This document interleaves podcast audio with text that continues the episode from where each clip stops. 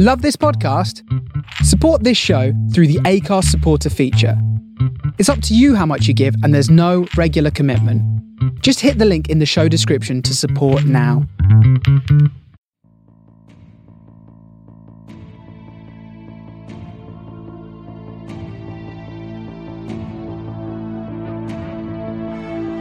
You're listening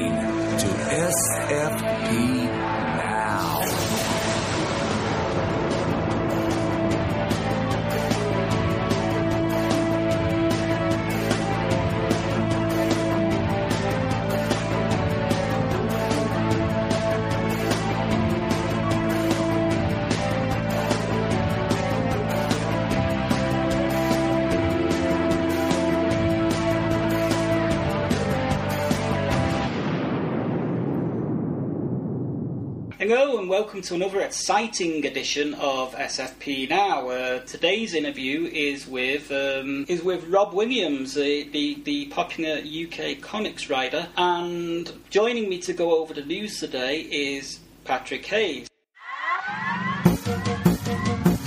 And now,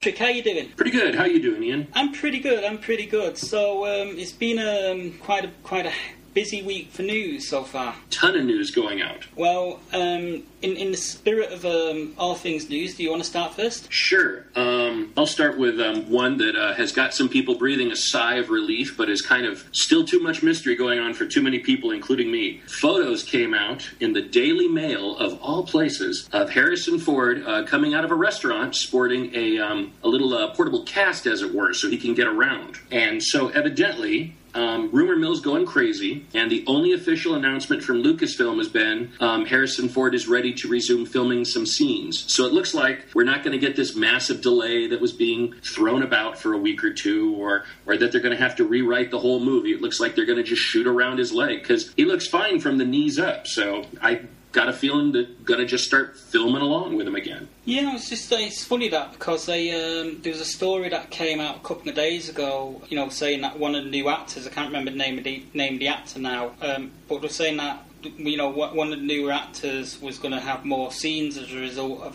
Harrison Ford's injury. Right. Yeah, I can't remember that guy's name either. Supposedly, he's rumored to be playing uh, Han Solo's son. And if they're going to, spoiler alert, kill off Han Solo in this movie like Harrison Ford wants, he would obviously um, fill that smuggler spot pretty quickly. But I have a feeling they're going to use Harrison just like they intended him to. I hope they do because um, Han Solo was just a cool character. He was a character that I wanted to be growing up. Oh yeah, he's he's the character just about everybody wanted to be. So he, he deserves a he deserves the fitting send off, and that's what I'm sure this movie's going to give him. I'm kind of hoping they don't give him a send off. I'm kind of hoping to keep him around, but you know, so like not not, not have him take over the uh, the last two movies of the series, basically have him in them. Uh, they might film stuff where he cameos, perhaps. But um, I think one of the reasons they got him is because he just wants to kill that character. Yeah, well, he wants to kill the character because he, he was never a fan of the character anyway. He's he's he's also has always been quite vehemently outspoken about about, about a character. Yeah, which is which is sad. I mean, he doesn't get it like everybody else gets it who grew up with that character. But um, I think that's one of the reasons they got him is we'll we'll we'll take you in, we'll make you a key component, we'll kill you off if you like. And I'm sure he went, go right ahead. He probably said, "Go ahead, make my day." Yeah,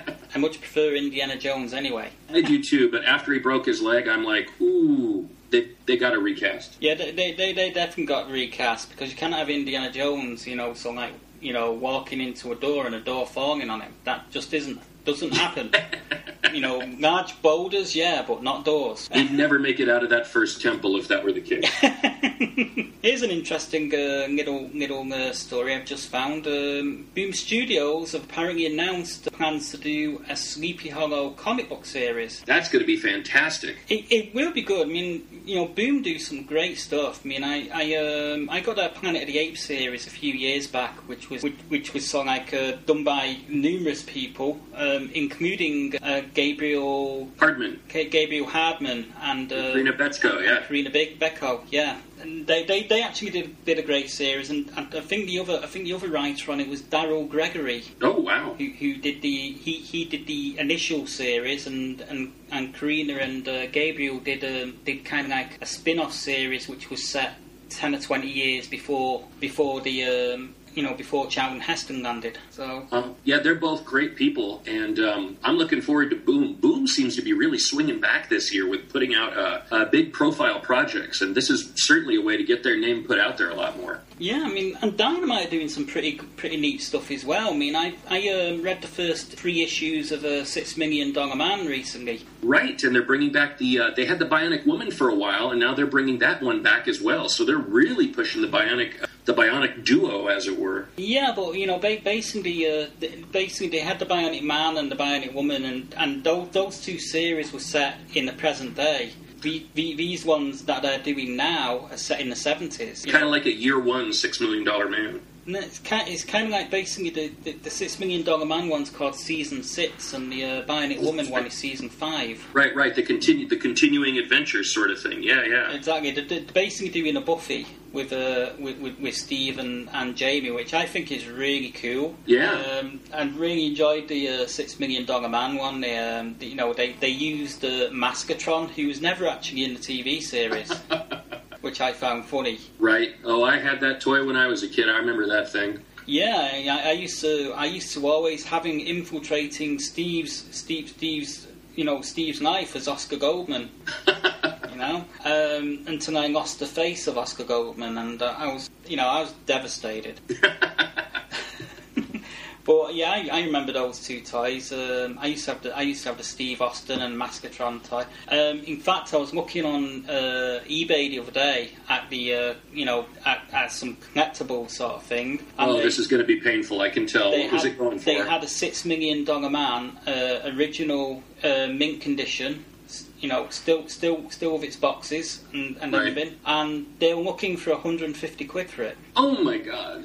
Which is, you know, probably about, probably around about the 300 dollar mark, I guess. Yeah. Oh, that hurts. I'd say if I had 150 quid that I could throw away, like, but I'd get it. but it's just so like, um, it's just a lot of money to find. oh heck yeah. you know. So I, I couldn't go for it, but it, it looked really cool. Um, another um, another neat story um, before I pass the baton back on to you is Once Upon a Time season four has actually cast um, Frozen's Anna and uh, Kristoff. Uh, Once Upon a Time has cast Frozen's Anna and Kristoff. Uh, Scott Michael Foster, uh, Greek The River, will play down to earth hero Kristoff with newcomer Elizabeth Lail cast as Anna. It was confirmed in May that characters from the Disney animated blockbuster will appear in ABC's fantasy series after Elsa, Face Unseen, made a cameo in the third season finale. The role of Elsa is known as the who is known as also known as the Snow Queen, is yet to be cast. Once Upon a Time's creators Edward Ki- uh, Edward Kitsis and Adam Horowitz have promised to put their own twist on the characters. Once Upon a Time will return to ABC in the fall. The series is currently without a broadcaster in the UK because Channel 5 very generously cancelled it earlier this year.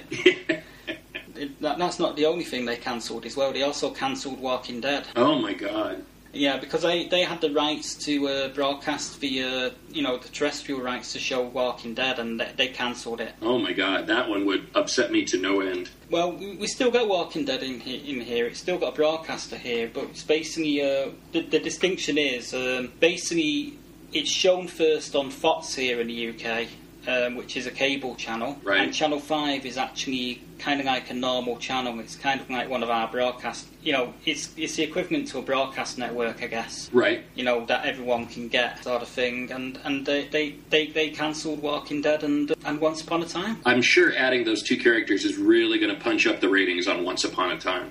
it probably probably will do because there's a lot of uh, there's a lot of stuff happening with Frozen at the moment um, Funko have actually just they're, they're, they're going to be releasing a new timeline based on the characters from Frozen. I was showing my niece the other day, and she, she was going, "Oh, they're so cute!" Oh yeah. I says, "Would you like me to get you one for Christmas?" And she goes, "No." wow. well, you know, she's she's twelve, so you know, she she'll acknowledge something's cute, but she, you know, she don't want one. Right, right. Yeah. She's an intelligent child. she wants she wants a Porsche or a Ferrari or a Lamborghini and uh, and just loads and loads and loads of clothes. There you go. You know, that's that's basically uh, that's basically um, Alicia. Alicia. She, she she's she's um, she's been big into clothes for the past three three years, and that's all she spends money on. Wow. You know? um, it's all she spends other people's money on as well. So you know, my, my sister's bringing her up right. Yeah, exactly. Um, so o- over to you. Um, weird story just came out today. Um, a cosplayer decided to film a Vine video. Vine videos are 30 seconds long. So he was going to film something for Vine. A 27 year old uh, man named uh, Christopher Burns decided to dress up as a stormtrooper and film a quick clip walking down a street in Salinas, Kansas. Salina, Kansas, I should say. And a travel agency saw this person that they didn't recognize, which shocks and terrifies me, walking down the street with a weapon. So they contacted the police department, and the police shut down this street for fear of a man with a gun walking down the middle of the road. It's a wonder he wasn't shot. Exactly. And in Kansas, of all places, he's lucky he wasn't shot. And thankfully, when the police arrived, they realized this was a man dressed as a stormtrooper, obviously with a non functioning weapon, and the guy was just warned to be careful doing it again. But, I mean, thank heavens this ended correctly, but can you imagine all the news broadcasts in the next 24 to 48 hours that are going to show this clip? Because you can actually watch this online of this guy walking down the street and panic people running. And the jokes the comments that people are putting online are hilarious the best one i saw was he's a stormtrooper don't worry he won't hit anybody when he fires I thought of an even better one. Oh, yeah? What do you got? Um, Well, you know, the re- only reason he wasn't shot was because he kept to the Brick Road. Ooh. This could this could go on forever though. All the jokes. I was like, well, thank goodness it wasn't Boba Fett because that could have got real messy real fast. And that, that, that, that, that would have got messy real fast. Um, a Sarlacc pit would have opened up in the middle of, from the middle of nowhere. Right, but I'm thinking this town, uh, Salina, Kansas, uh, either doesn't have a comic book store, doesn't have cable television, and doesn't have uh, comic book conventions anywhere in their area. To not recognize one of the most iconic, familiar images in the public domain for decades, a stormtrooper, it just stunned me. Yes, it, it, it is pretty amazing, but I guess there are pockets of society that have never seen Star Wars. Well, my entire comment to that is the state of Kansas. Enough said. So, um, what what else do we have? Let's have a look here. Did you want to talk about American Gods? Yeah, you know, that's been picked up, hasn't it? It did. It got picked up. That's big news. Starz has picked it up, and um, I'm looking forward to it. But my first comment was, my first thought was, I don't remember there being a lot of nudity in American Gods. Well, I've never actually read the book myself, so I'm just like, all I can think of is Spartacus with all the nudity on that show and other shows, and I'm like, I don't remember a lot of bad language or nudity. What's what's Starz going to do to make it a Starz program? So I'm I'm glad it got picked up, but I'm kind of concerned on wondering what they're going to do to it to adult it up, as it were. Well, I've got one thing to say to Starz the nudity in Spartacus. Gratitude. Yeah, there you go. Thank you. I, I just, I, I just loved that whole sort of like the way they spoke in Spartacus. Oh yeah. It, it was just sort of like uh, it was there, was there was almost something sort of like it was kind of like a modern sort of like uh, iambic. You know what what is it called now? That that, that sort of rhythm of speaking that's associated with with Shakespeare. Oh, iambic pentameter. Yeah, it, it was kind of it was kind of like some something. It was kind of like a modern twist on that sort of thing, wasn't it? Really, Oh yeah, yeah. you know. And um, I, I I just loved it, you know, because we have all these um, the, these these TV shows where they're, that where they're all very very serious. Whereas in, in, in Spartacus, they just spoke in i- iambic pentameter and um, either had sex or killed each other. Yeah. You know, Yeah, that's it's true. Just really simple. yeah. It was just a really, really simple thing. But um, American Gods being picked up, that's that's going to be good news. And I think I think Neil Neil, Neil Gaiman will be. Um, I almost said Neil Diamond then for a moment. Don't know where that came from. Oh wow. wow. Neil Diamond done. I An American Horror Story. Wow. Yeah, and that, that you know that that that would have got ratings until they realised it was a- it was it was actually ringing Neil Diamond, and then they just would have all went running, Yeah. you know, and so uh, they would have they would have went to their grannies and say, "Gran, American Gods is on." oh boy. Um, but I believe uh, Neil Gaiman's actually um, exec, exec producing it as well. Oh, that's a good sign then. Okay. I feel better than if that's the case. It's a story I read. Um, I was sent a story earlier on about it. I, I, I only found out off you that it had been picked up though. Uh, but I was sent a story earlier on by by Reisa saying that uh, Bryan Fuller uh, was in the frame to uh, executive produce. With it being picked up as a series now, I guess he's executive producing with Neil Gaiman and um, and and this other person that he's working with as well. So Yeah, that's fantastic. It's it, it is. Um, I'm, I'm curious to see it because it's got an interesting premise, hasn't it? So it's just um, a really from from from what I remember reading about it a couple, couple couple of years ago when they when they first started pitching this around. It sounding like a really interesting idea.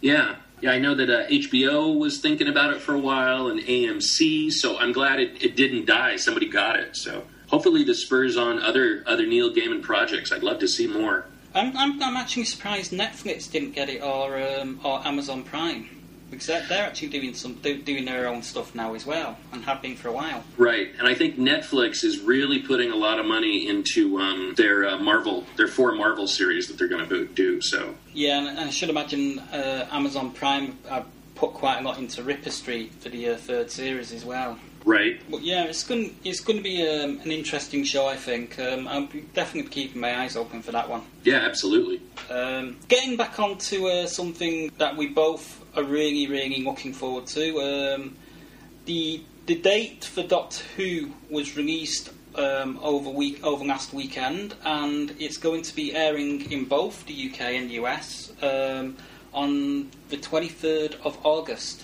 Yay! and and there- there's, there's been been a bit of news released um, since then, and that is that the Cybermen are going to be in the new series. Yay! Um, I'm thinking, no, not again. Can we have the Yeti? you know, yeah, I'm, I'm sort of like thinking, could could we have the robots of death? oh wow! Or you know, could you bring some other villain back, please? Yeah, you know, yeah. I have a feeling they spent all that money on Cybermen armor, so they got to bring it out once a year. Yeah, well, you know, they don't have to bring it out once a year. They can bring it out every couple of years. I think it's, um, I think it's basically because Cybermen stories and Dalek stories are quite easy to write. Yeah, You know, they they don't have to put put as much effort in as say co- coming up with something entirely new. I guess. yeah. And I'm sure they get bigger ratings when you've got one of those two villains running about. I guess so. Yeah. Um, another another bit of Doctor Who news. This is to do with Big Finish, though. I'm going to be interviewing uh, John Ainsworth tomorrow from Big Finish, so that, that's uh, that's going to be a coup, you know, a coup one for for, for a future show um, that that we have coming. But um, Big Finish released um, some news uh, last week weekend, and apparently they're going to be bringing the Rani into their regular Doctor Who series. And, Oh, wow. Yeah, and she's you know she's going to be played. Let's see if we can find the name of the actress here. She's, it's going to be in the main range of uh, the Big Finish sto- stories, and I'm trying to find the name of the actress. Yeah. I, well, she was played by the late Kate O'Mara, who died late last year, or Right. earlier this year. I think it was earlier this year. This new version of the Rani, um, well, it's, it's going to be it's going to be written by Justin Richards, um, and she's going to be reunited with the Sixth Doctor and Peri in in the story, Oh wow! which is going to be called uh, Doctor Who: The Rani Elite. Um, and I can't find the name of the actress that's going to play her. um, still, I'm still looking for it. um, the, the, the latest the latest Rani is going to be played by uh, Sa- Redmond, whose many leading television credits include Between the Lines, The High Life, The Smoking Room, Taggart, and Holby City. So um, there, there we go. And she's going to be in. She's going to be coming out in, in a story that's uh, going to be in the main range. So that's kind of cool news from, from Big Finish there. Yeah, and I'm glad to see Big Finish taking the lead where the BBC has kind of let it down. I wish the Rani had come back, it would appear in the new Doctor Who adventures. Yeah, you know, it's kind of funny because uh, an interview that Kate O'Mara did before she passed away, and I picked up on this late last year. She said that she'd love to uh, she'd love to appear as Irani, and she said that she'd love to appear alongside Peter Capaldi's Doctor as Ria- as Virani because basically he, he you know the news had just broke. It was last August. This Oh, yeah. and um, she said she'd love, to do it, but she said that one one reasons. But she, she also added that she doesn't think the the older seg- segment of the audience quite get the new series of Doctor Who. Oh, I don't know about that. Um, yeah, I think she was referring to people around about her age. Well, okay, perhaps, but I think if you're a fan of Doctor Who, you're you're watching the series right now in all its incarnations. You're going to be a fan of it in its present state. Yeah, mm, you know, you're right if you're a fan of it, but um, I think she was referring more generally towards the mainstream audience. Oh, well, yeah. because um, Doctor Who in the UK, it's always been um, aimed at quite a broad audience. Right. You know, you, you, you do get your fans of it, which you know, but um, th- th- there's there's also people that watched it. I mean, for example, there was an episode of uh, Tom Baker's Doctor Who back in the 80s that was watched by 17 million people. Wow. And uh, the only reason that actually happened back then, uh, because it usually went around about uh, 11 or 12 million when it was at its height. But the only reason it got 70 million people was because ITV was on strike. Oh, but, um, but but it was always it always had strong ratings um, of, of of around about so like uh, 10 or 12 million when it was at its height during during the and that was back in the days when we only had three three or four channels. So. right. yeah. And the thing is, not all of those people that watched were what you'd call die-hard fans. Yeah. You know, so it's it, it, it's uh, it, it's interesting because when when they make it, they try to aim at as a broader audience as possible. And I think you know the point Kate O'Mara was trying to make was that a lot of the older members of the audience and maybe some of the older fans uh, weren't, weren't quite um, in sync with the, the, the younger Doctor. Yeah, but I think if they cast, um, wow, and this is really going against uh, television hiring practices, but I think if they cast some of those classic actors, older actors as it were, um, I think that would pull in an, an older audience. I, I think it. I think it's going to do that as well. Especially with Peter Capaldi because he's, you know, he, he's he's well known here in the UK. He's, be, he's been in a lot of stuff. He was in. he- He's been in a lot of films and and uh, TV stuff. And um, you know, he's he's a well known actor and he's he's also well liked as well. Right. It's it's going to be interesting to see see how it all all pans out. Right, and I know they're doing that big um, worldwide tour push with uh, Capaldi for to promote the new season of Doctor Who. They, they are, yeah, and they, did the same with uh, Matt Smith when he came on. Right, except this time Capaldi's not coming out to the west coast of, of the United States, which disappoints me so much because Comic Con is coming up in three weeks, and talk about a prime platform to get the message out. He could appear at Comic Con, and people would go insane. They, they, they, indeed they would, but you never know. They, they might, they might turn up and surprise people. Right, I mean, they, they've actually said publicly that they're not going to be going to Comic Con, sort of thing. But you, you never know what will happen. You know, anything can happen between now and then.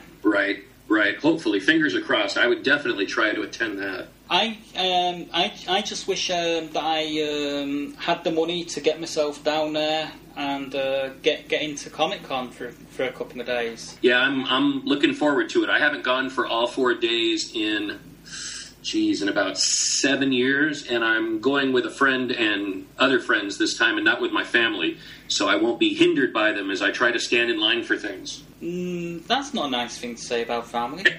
No, my family, my wife would completely agree with me. We we stood in line for the Big Bang Theory, and we had a good time there. But we stood in line for two hours, and my wife just gave me a look like I'm not doing this ever again. and and uh, your youngest was probably in the back saying, "Are we there yet?" No, she was she was. I can crowd surf to the front, Daddy. Help me up. Help me up. yeah, nothing like a nine year old going, put me on your shoulders and push me forward. Yep, that, that, that that's the one. That's the one. I, I got that. Do you, do you have anything else? Um, that's about all I've got. Yeah, I'm, I'm, I'm, out too.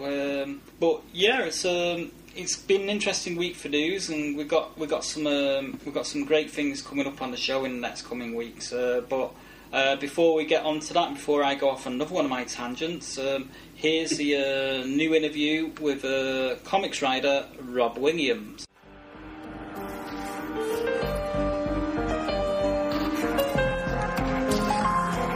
Hi, my name is Steve Lund, and I play the character Nick Sorrentino on the new sci-fi and space series Bitten, and you are listening to sci fi pulse SciFiPulseRadio.com, taking the pulse of sci-fi. Interview.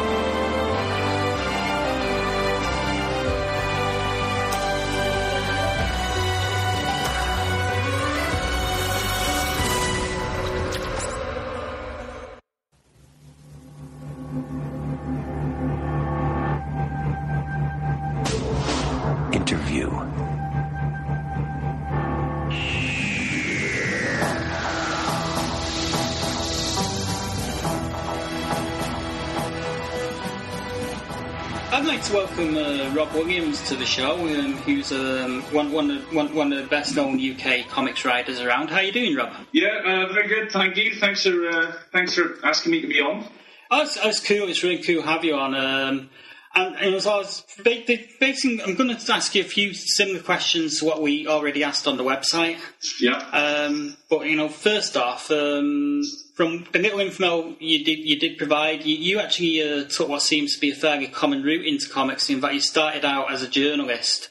Um, so I'm just wondering, was comics always a thing that you wanted to do? No, not really. I mean, I was always a fan and, and have been since I was um, since you know since I was little. Um, and I always wanted to write for a living, and and uh, but I, I genuinely never put two and two together. It just I never even comprehended how comics were done and uh, were put together, and, and the whole process of it um, until I was relatively late um, in life. Really, I mean, I wanted to be a journalist. I came out of school and went to college and did a journal um, a, a journalism course, and then worked in journalism for a few years and.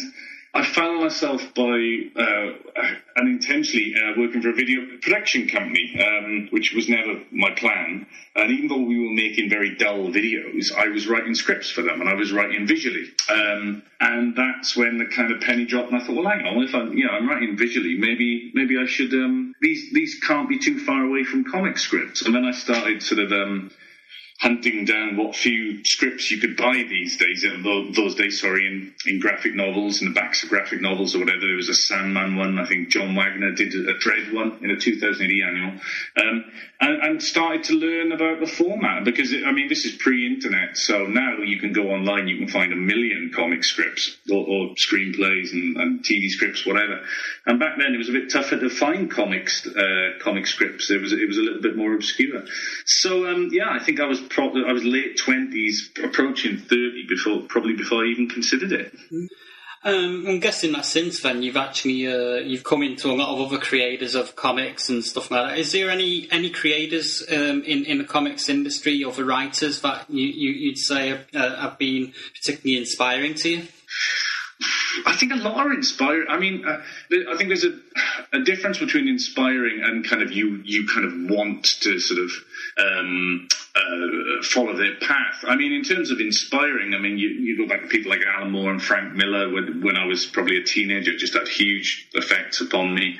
Um, with um, Captain Britain and, and um, uh, Miracle Man or Marvel Man, whatever you want to call it, and, and, and Alan Moore's other work, and um, and Frank Miller, you know, with uh, with Daredevil back then, and, they were big influences. I mean, as you go, as I got older, there's not really that many comic writers who um, I kind of feel that way about. Maybe because it's because I do it for a living. That's not to say there aren't fantastic comic writers out there who I really admire, because there are. But I think these days, I mean, I, the writing that inspires me more than anything is probably in t- the TV shows I watch, in, in, in terms of things like. Boardwalk Empire and you know Breaking Bad shows like that. The, the writing in those shows um, absolutely blows me away. But um, but yeah, there's still. I mean, I still think there's there's great comic writers out there. People like Garth Ennis are, are still doing just amazing work. Um, and my contemporaries, my friends, you know, there's some of the work, they, the people, yeah, the work they're doing at the moment. People like Al Ewing and Si Spurrier. I mean, I, I, I find that I find their work quite inspiring in a way because. Um, uh, they're just doing such great inventive stuff and it kind of pushes you on. So it's um, uh, probably a, a, a, roundabout answer to, to your question. But yeah, I mean, there's always numerous people who, who inspire you. Yeah, you, have recently uh, you've recently had a um, had, had a book published um, as a as it sta- as a, as a standalone miniseries through Titan Titan Titan Comics called Ordinary. Yeah. Um, and that's a three part uh, miniseries. Um, is there any is there any other stories that you've done like that that have been in 2000 AD? Other anthology stories that you you perhaps like to see you know get standalone treatment like that? that well, I mean, they could do. I mean, it's um, uh, I mean the difference with Ordinary is it's creator owned. Um, uh, we we published initially through the Judge Dredd magazine's creator owned slot, um, and they um, you uh, they allow you to retain ownership at the end, so you're free to then take the story um, elsewhere into the American market or other markets for that matter. And um, and that, that's what we've done with Ordinary. I mean, we we published it in three uh, a mini series, which is three issues for the American market through Titan, as you said. And it's going to be a, a complete graphic novel afterwards. Um, I mean, I, I could do that with some of the other things I've done for 2000 AD, but but of course the difference is they own it. Rebellion own it. Um, uh, so that'd be a decision for them and, and, not for me. But yeah, I mean, stories like um, uh, the Grievous Journey of Ichabod Azrael or something, I, I think that would work in the same format. But um, yeah, that, that's that's a question for, for Rebellion. Mm-hmm. Yeah, so, so I'm just wondering, you know, what the deal was there with, with 2000 AD because there's been, you know, there's been quite a few successful, you know, stories that have come out of that, such as uh, I think D'Israeli did one with um, with Ian Edginton with Stickleback and, and stuff like yeah. that. So I mean, I, I, mean, this is the thing. I mean, 2000 AD just creates, you know, and has done over the years just innumerable great stories. But, there's no reason at all they wouldn't work in the American market. But it's just a question of format. I mean, as you know, 2000 AD is weekly, uh, uh, and, and, so you episodes come in five page chunks. Um, whereas, like in the, in the American market, you know, it's monthly and usually 20 page chunks. So the pacing is, is kind of a little different. Um, and that was something we were aware of with Ordinary. It, we always had an eye, we knew we were going to the Amer- American market eventually. So even though we had cliffhangers um, major episode cliffhangers every 14 pages. We kind of, I, I, I was, I, I, kept my eye on the pacing, so I, felt like it would still work in, in, in an American, uh, when it got to the American format. Um, uh, you know, if you did something with a 2000 AD series which had a major cliffhanger every five pages, you know, it might jar a little bit, but but I don't see it being that much of a problem. I think people, you know, readers are used to page turn cliffhangers in comics all the time. So um, yeah, they could do it, and, and, in fact, they have done it recently with um, Brass Sun, Ian Edginton, and. Um, uh, Ian Culbard's series They've just released, uh, even though it ran in 2008, it's just been put out as a collected as a mini series for the American market. I'm sure they'll they'll do a lot more of it as well because there's no reason why the material shouldn't appeal to people on both sides of the Atlantic. One, one of your books that you was talking about on your, your blog, and you know, since since I read what you know your your answer to my initial question about it, I'm sort of like wondering if it's going to be on trade. Is yeah. um, is Royals Master of Masters of War? Yeah. Um, which is, as you say, it's your alternative to say on the Second World War, where all the Royals have superpowers and yeah. they, they sign a treaty not to not to fight, not to get involved, and one of them does. Mm. And which you know that, that that's that whole storyline and um, that whole sort of like meta history type thing you've got going on there is it's kind of the sort of thing that I like to read. So I'm just wondering if you if you have any idea if that will be on trade because I'm kind. Oh yeah, I'm sure it'll collect it. I, I don't have dates uh, handy at the moment. I mean, the miniseries is still is still running. I mean, issue five comes out today actually when we're talking, mm. um, and it's a six issue uh, mini-series, self-enclosed. Um, so it'll, you know, it'll make a nice, a nice hefty trade paperback. Um, um, but yeah, I mean, uh, uh, the thing with doing it six issues as well is um, structurally that worked because it takes place against the backdrop of World War II. Um, and it starts in 1940, and then, and then, each issue leaps forward a year um, through major set piece conflicts within in World War II.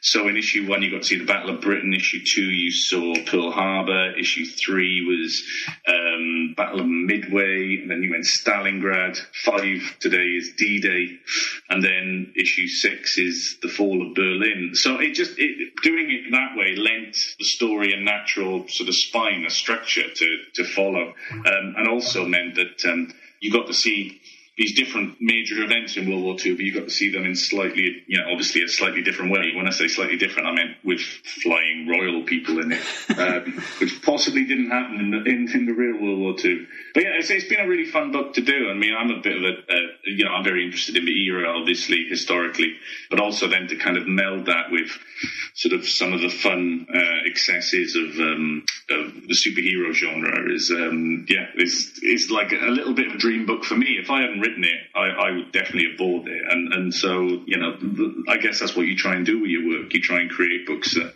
feed your interests. Mm-hmm. Can you uh, see any potential for a prequel to it? Because you know, this year, you know, hundredth year anniversary of the First World War. Oh yeah, there's, but there's all kinds of like the, the, the possibilities are huge with it. I mean, because basically what we've set up is this history where this world where throughout history the, the royals had superpowers because of.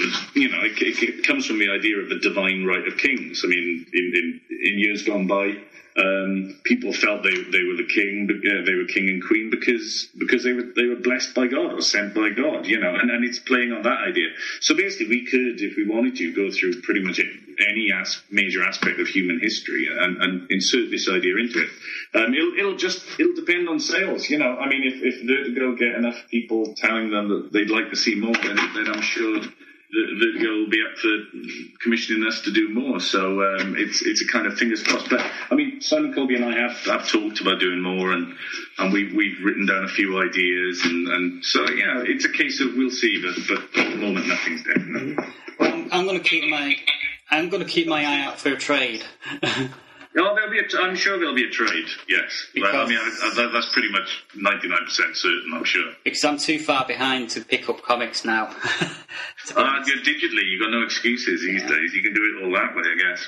Yeah, I, I could do with an app, but I like I like having the physical book. Yeah, yeah, fair enough. I know, I know a lot of people do. Um, mo- mo- moving on to something else that you've been doing, you, you, you've, you've, you're one of the writers involved with the 11th Doctor Doctor Who story. Now, without giving too much away, I'm just wondering um, if you if there are any plans to include any of the uh, classic monsters, you know, in, in, in the 11th Doctor adventures that you're doing. Well, well, I can't say too much at this point. I'll get I'll get in trouble. I mean, all I can say is that for for the majority of what we're doing, it's it's it's there's a lot of uh, concentration on the new uh, and, and and bringing fresh ideas to bear. But you will see certain classic things. I can't. I, I know I'm being cryptic, but I can't really say any more than that, unfortunately, because I'll get in trouble as I say. But yeah, I mean, hopefully we will. Yeah, there'll be enough fresh stuff in it to make you feel that you're getting something vital and and um, something that isn't a tired, you know, retread of, of, of past ideas. But also, you know, there's there's an awareness with that there's such a big fan base of that they'll, get they'll get a big thrill out of seeing certain things pop up. I'm saying things in a kind of almost uh, putting quotation marks in here when I say it. um, so yes, I'm sure that's not too helpful, but yes, there will be some old stuff. Yeah, and, and obviously amongst the new stuff, you'll probably have some new villains and, and new new allies for him to be working alongside as well, I should imagine. Yeah, there's new companions, which we are quite excited about because um, it's our, our series takes place in there was a, there was a period in the TV show where um, I think when Amy and Rory got married, and, and he goes off for a couple of hundred years or whatever to um, to give him a bit of space, and he travels by, by himself. And this was this was you know, as it was detailed in the in the TV show. So our story, our stories take place within that 100 years, and and he does have new companions. We're introducing new companions, three of them. Um, and that's quite exciting because also, I mean, from a purely from a dramatic narrative point of view, um, if if we just did Amy and Rory stories uh, or Clara stories, we'd we'd be very um, limited in in what we can do. You know, it's no major threat because you you know what the, the end of the particular stories are uh, in, in Amy and Rory's case. But with uh, introducing these three new characters, for a start, we can have a lot of fun with it, and we can come, you know, come up with fresh new ideas that um, are just from us. But also, I mean, you, you hopefully, if we do our job right, you'll care about these characters, and you don't know if they're going to come out alive, you know. Um, and suddenly that um, that makes it that gives the book a bit more legs than it would if we were telling Amy and Rory stories. I think. Yeah. Um, you, know, while, while on Doctor Who, moving back a little bit, um, is there any uh, is there any of the classic Doctors that you particularly love to um, have a stab at writing for? If you used to do if you used to do a comic book story on one one of the classic Doctors, classic era Doctors? Yeah, there is. I mean, I, uh, you know, uh, we, and we've talked about this type of thing because Titan have um, uh, have the, the rights, uh, I believe, to you know to tell stories for pretty much any of the Doctors. So I wouldn't be at all surprised if, if Titan, if you if you see more, you know, more uh, Doctor Who comics coming with. Um, uh, with other doctors involved, I'll, I'll say that much. But um, Uh, I, I can't really say any more than that. But, but but yes, there. I mean, there are certain ones from the past that obviously get you quite excited if you if you're a fan. Um, and um, yeah, so, so we'll see what happens in that regard. No, I, I didn't. I didn't even even suspect to think that, that, that they had the rights to do you know the prior to. I thought they were just doing you know Matt Smith and David Tennant. You know, so that. Well, that- no, I mean, I think they've already said that the Capaldi, they've got new Capaldi Doctor comics on the way. Um, uh, but um, yes, I mean, uh, nothing's nothing's confirmed at the at, at, the moment. But you, I wouldn't be at all surprised if you see other comics, you know, with other Doctors at some stage. But I, I'm not giving you any concrete confirmation here because I, I don't know any concrete confirmation. But it wouldn't surprise me. Well, get, getting back on something where you know that you can that you can actually talk a little bit more freely about is uh, your, your comic book ordinary, which you know I love the first issue by the way, No, thank you. and um, you know when when I was reading it, I couldn't help but think that it had some potential for being you know perhaps an animated feature or even a even make a fun video game. Um, Yeah.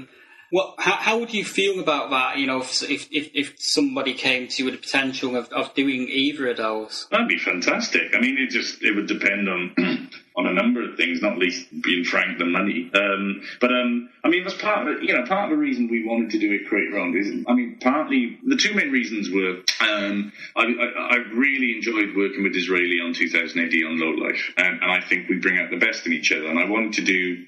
Uh, well, I well, I can't speak for him. He, I think his work brings out the best in my writing, and I wanted to do something for the American market, which showed off this sensibility that I think we, we had when we worked together.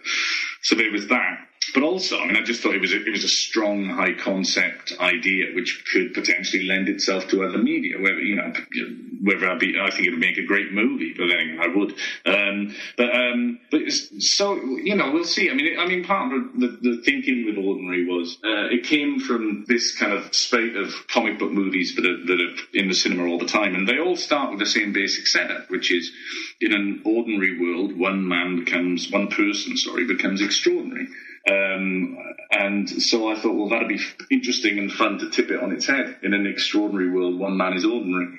Um, and that's the kind of tight, concise, you know, idea that sometimes you know, the Hollywood uh, people of this world seem to like. But um, but you know, we'll, we'll see what happens in that regard. It would be lovely if it did because it would mean some money coming in. But um, uh, you know, uh, you you can't sort of you can't guarantee these things. But I think that that is frankly part of the drive b- behind a lot of creator-owned projects for people. You know, they the creators retain the ownership and and they want potentially a chance of um, uh, getting into other areas. Cool. Well, you know, I'd, I'd, I'd actually like to see it as a movie or a video game. You know, if it was a movie, I'd go see it. If it was a video game, I'd play it. Hey, well, I mean, I, God bless you, and, and, and you know, let's let's hope something happens along those lines. But um, I mean, you never know. I mean, uh, you can think you've got a great type, you know, uh, Hollywood friendly idea, and nothing can ever come of it, and, and vice versa. I'm sure, you know. So um, yeah, we'll see. Another, another thing you've done a lot for, you know, obviously this is kind of inevitable with you having written for 2000 AD. You've kind of done a lot of work with Dredd. Yeah. um, over the years, and I'm, I'm just wondering, um, you know, because I've not, I've only, I've, I don't think I've actually read any of your Dredd. Um, Right. I have read some Dredd in the past, but Right. you know, because I don't think anyone's not read Dredd.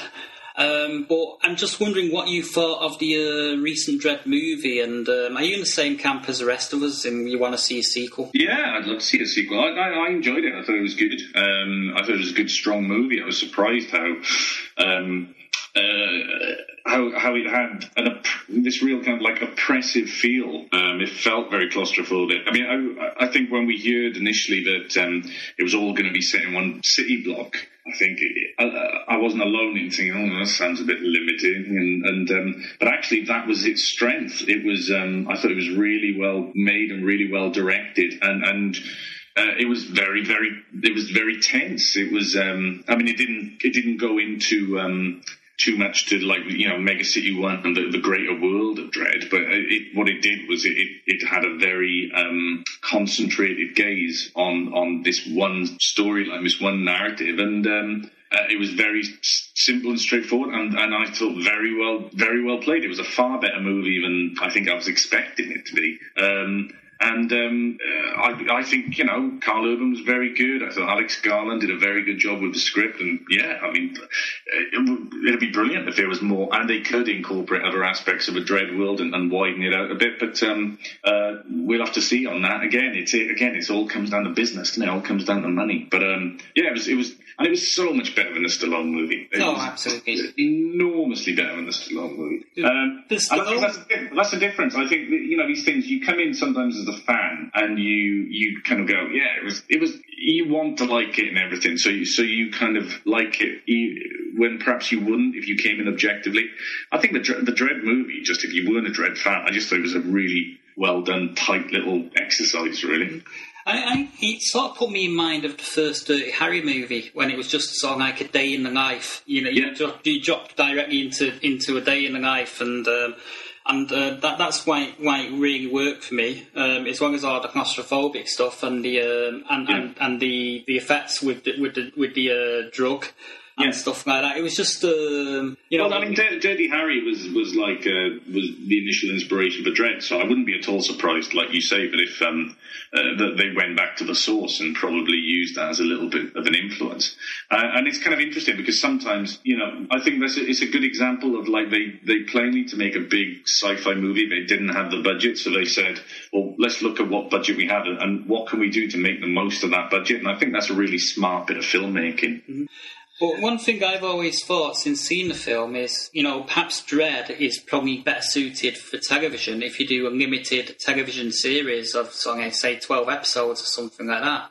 You know, that that way you get to in, you, you get to investigate the whole of Mega City One o- o- over a period of time. Yeah, that'd be great. I mean, but again, it's just like, I mean, and, uh, you know, from a dream, you know, dream project kind of thing, like H- uh, HBO or someone like that taking on a Dredd, you know, Mega City One series, just would be amazing. But um, uh, you know, I, whether or not that's in any way feasible in the future, I don't know. But I, I completely agree. I mean, this is the thing. I mean, the, you know, Wagner and, and the other people who've worked on Dredd over the years have built up this amazing world, um, and uh, there's like 35 years worth of it to explore. So it would be lovely if we could see more of it at some stage, whether it's in a movie or a TV series or whatever. Um, as, as a comics writer, um, you know, you've done a lot of work for Hire um, Yeah. for 2000 AD, and I think you've done a bit of work with Marvel as well, as as Yes. well as DC. Um, I'm just wondering, is there a, is there a specific character from from any of those universes that you haven't written for yet that you would love to write for? I've written a lot, actually. I mean, for Marvel, I've written, I've written the vast majority of, of, of Marvel's main characters um, in uh, in one book or another. Um, I haven't really worked hugely for DC. Um, I've done bits and bobs. I don't know. I'd like to. Do, I, I quite fancy having. I've always wanted to have a go at Adam Strange. I wouldn't mind doing that. Um, uh, whether DC be so inclined, but um, I, I, Adam Strange, I think, was in one of the first comics I ever bought. I have a strong memory of him being a guest star in a Justice League comic that I had when I was a kid, and I've always had a soft spot. And besides, it's kind of like sci-fi action stuff. You know, it, it should be a blast. You know, it should be fun. Um, so yeah, that, I'd, I'd jump at that chance if I was given it. Um, there's, there's, plenty, you know. There's always ones. I, I don't think I've ever written Daredevil from Marvel. I'd probably like to. I'd like to have a go at that, but I think that sort of the the, the, the sort of the weight of the Frank Miller stuff just like looms pretty heavy on that. I mean, that's pretty much as they probably should have shut the comic down there and then because it's very difficult to kind of to better that and one of the best comics of all time. Um, but um, I'm trying to think who else. Yeah, there's, there's you know there's always ones that are, you, think well that would just be a huge amount of fun. Um, but yeah, I'll, I'll take those as, as, as, as top picks from both both companies, I guess. Yeah, I'm just glad you didn't say Batman or Superman. Well, I've, writ- I mean, I've written, I've written a, a, a Batman story, and I've written a Superman story, so I've kind of like scratched that itch, and and they were fun, and I'd like, I'd like to do more. I mean, I really, I'd like to do more Superman more so than Batman. I think Superman's a very undervalued character. You know, um, it's yeah, people, Batman, people know Batman. It's very easy to kind of. Um, there's been a lot of great Batman stories, and probably less so Superman stories. But I actually went. Me and Chris Weston did a uh, a Superman story last year, and it's one of the favorite things I've done. I just re- I do really like the character. As I get older, I'm just a sucker for. Um, altruism and heroism and in, in, in a pure form. I think it's very um, it's very easy to do the you know the gritty, dark superheroes, but to do the, the ones who just there's someone like Superman who purely is you know is trying to do goodness is is um, I think more challenging as well, possibly more interesting these days. Yeah, I've got to admit, I'm, I'm actually a fan of the uh, fan of not a lot of the uh, some of the pre-comic stuff. You know, some of the you know some of the pulps uh, such as uh, Doc Savage, Man of Bronze, and Oh, yeah, yeah, yeah. and stuff like that, and uh, Flash Gordon and Buck Rogers. Well, that's why Adam Strange would be great because he's he's basically he's, he is Buck Rogers and Flash Gordon, isn't he? You know, by any other name. But um, but yes, um, I know what you mean, and, and, and you know, well, I mean, Dynamite are, are doing a lot of the, the pulp heroes these days as well, aren't they? Yeah, that's that, that, that's uh, that's where most of my monthly spend on comics goes. Oh, okay, yeah, yeah. that Dynamite, I, I, I did do some DC, but I kind of got bored of the Batman stuff, and you know, I um, I, I guess I'm kind of flighty, as in, you know, after after, after about a year of Batman, I got bored of it. Yeah. So it's just um, I just like to read a lot of different stuff. Yeah, yeah. Uh, well, yeah. Uh, well, there's so many good comics out these days, and so many, especially like again when you have the creator-owned field, where people are just coming at different subjects and different genres, and it's not just limited to superhero stuff. And I think, you know, I think it's just a really great, vibrant time for, for, for to be reading comics at the moment because it's it's not purely um, the big two. You know, it's not, it's not purely Marvel and DC and, and nothing else. People are telling stories in, in so many different ways right now. It's great. Yeah, I also think it's amazing how many comic book films we're seeing over the last over, over recent years. We've just seen so many come out, and it's just so like some been good, some been not so good. You know. That's always going to be the way, though, isn't it? I mean, basically, you're, you're kind of you're at the mercy of of the script and the director, just like any movie. And so, you know, you're not going to get it right all the time. But, um, uh, but yeah, uh, I, uh, there are some there are some been some really good ones made and uh, surprisingly good. Uh, like the Dredd one, for instance. Um, although he's not a superhero as such, but um, yeah, I mean, and, and they're going to keep doing it until because they're making so much money these films. And um, it, yeah, it is still from a fanboy perspective, it is still exciting. I'm, I'll go see the Doctor Strange movie. I have no idea who's going to be in it or whatever, but um, you just think, oh, that'd be. Still part of you. We're all nostalgists, I think, and, and remembers being a kid and thinking, oh, can you imagine if it was if it was ever an X Men movie? You know, now we're all blasé because we've seen about five or whatever it is. You know, um, yeah, it's uh, it, like I say, it's it's it's an exciting time in that respect as well. Yeah. Well, Rob, thanks for being on the show. It's been been great having you on, and um, you know we'd love to have you on again at some point. You know, maybe maybe once we can actually talk to you a bit more about Doctor Who stuff and other stuff you got coming out. Yeah, absolutely. I mean, yeah, thanks for thanks for chatting, and uh, but yeah, but contact me again in a few months. I'll be able to say more about the Doctor Who. But but if you won't mind, I, I will sort of if, if anyone listening wants to go to my website, robwilliamscomics.co.uk, and you can find out a lot more about Ordinary and, and my other books there. Yeah, and, and you're also on Twitter as well. I am um, at Rob Williams seventy one. Okay. Do you, do you have a Facebook? Uh, I do, but I, I'm just Rob Williams on there. You'd have to have a look. You'll have to find me. There'll be about a hundred different ones. I, I, yeah, this is a, a regret. I, I should have had a really interesting um, pseudonym when I started out my career, but I, I stuck with my, my my old name, and I um, as a result, I'm difficult to find. uh, don't, don't worry about it. You know, my uh, my guitar teacher's called Rob, and I found him quickly enough. so, Well, I know, I know. We uh, we are easy to find, Robs. I, I, I, I guess that's one thing. okay, well, um, thanks, thanks for joining us on, on the show, and um, you know, it's been it's been great speaking to you. All right, thanks a lot, Ian. Anyway, cheers and support.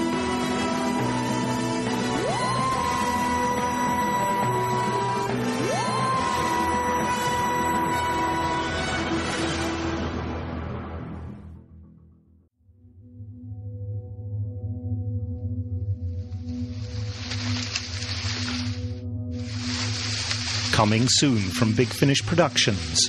When nine o'clock on a spring morning appears so far as your eyes can tell as dark as midnight, then there is something very seriously wrong somewhere.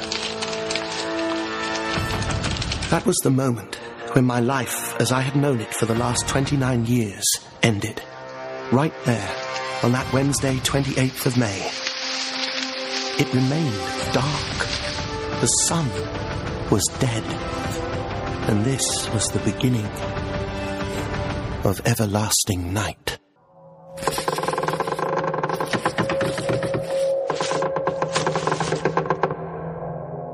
We love stories.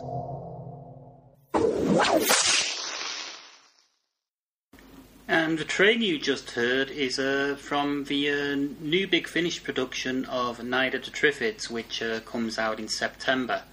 Um, anyway, um, that's about all we've got time for this week, folks. Uh, we'll be back at you with another great interview next week, um, in which we'll be talking to Frederik Wiedmann, um, who's the composer um, for the um, well fairly recent film. It was released uh, only about a month ago, maybe a bit more. Uh, Son of Batman, but you know, we talk about that and we talk about um, a whole bunch of other stuff as well. Uh, so that's who we have for you next week. Hope you enjoyed the show and hope you'll come back again and tune in for us next week. Thanks for now. Goodbye.